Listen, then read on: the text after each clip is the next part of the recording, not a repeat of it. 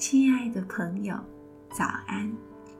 今天是六月十一日，主题是他的掌控。圣经在马可福音四章四十一节经常记着说：“这到底是谁？连风和海也听从他了。”加利利海经常会发生突如其来的暴风雨，因为它所处的地理位置被群山环绕，且低于海平面约六百八十五英尺。有时从地中海上来的冷空气通过山口。激烈的风力与封闭于湖上的热空气就发生对冲。我永远不会忘记那次在耶稣平息了风暴的湖面上航行的经验。看见有人撒网，我们一起唱着歌，但最重要的是思想着那一幕景象。当耶稣平静了风浪后，无助的门徒们却彼此议论说：“他到底是谁？”风和浪完全平静了。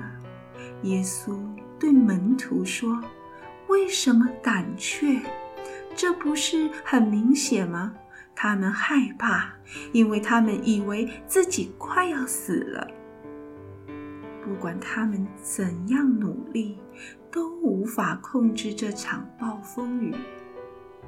我们害怕的原因如出一辙，我们不能不接可能传来坏消息的电话，也不能不看可能会打击我们的身体检查报告，更不能掩耳不听坏消息。我们就是做不到。当耶稣使风和海平静后，门徒们就大大的惧怕，彼此说：“这到底是谁？连风和海也听从他了。他到底是谁？”这个问题在马可福音的前半部一再重复。大有全能的弥赛亚已经被揭示。这个故事是耶稣大能逐渐彰显的开始。首先，聚焦的是他对自然界的权柄；再来，描述的是他对邪灵和鬼魔的掌控。接下来的两个故事更进一步显示了他对疾病和死亡的全能。然而，在这本福音书当中，最震撼人心的是耶稣，这位上帝的大能之子。他有权柄掌管风和海，却成为仆人，把自己的生命献上，当作多人的赎价。耶稣，大有全能的弥赛亚。成为受苦的仆人，放下他的权柄，借着受难来战胜罪恶。马可福音致力于显现这种深刻的并行概念。他既是有全能的上帝之子，同时也是受苦的仆人。耶稣是至高无上的。他透过十字架赢得冠冕，让我们一起降服于他的掌控。让我们一同来祷告，亲爱的天父，早安。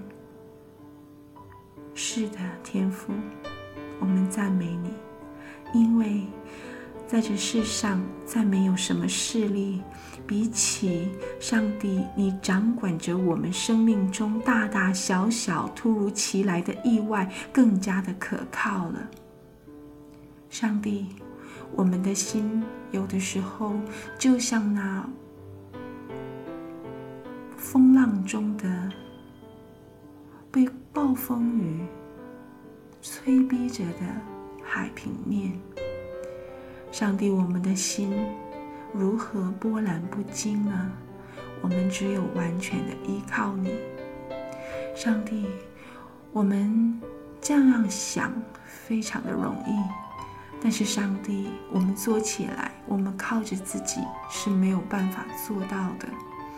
我们要向你认罪，因为我们里面有很多的血气，面对很多的压力和突如其来的和别人的表情、话语，我们生命就会有何等破坏的反弹。但是，上帝，求你来到我们生命当中，施行你的大能，安静我们的心灵，使我们能够定睛仰望你。主也求你帮助我们，使我们可以能够顺从你，有这样的力量。谢谢天父上帝垂听我们的祷告，我们也邀请您来到我们生命中掌管。祷告奉耶稣的名，求上帝垂听，阿门。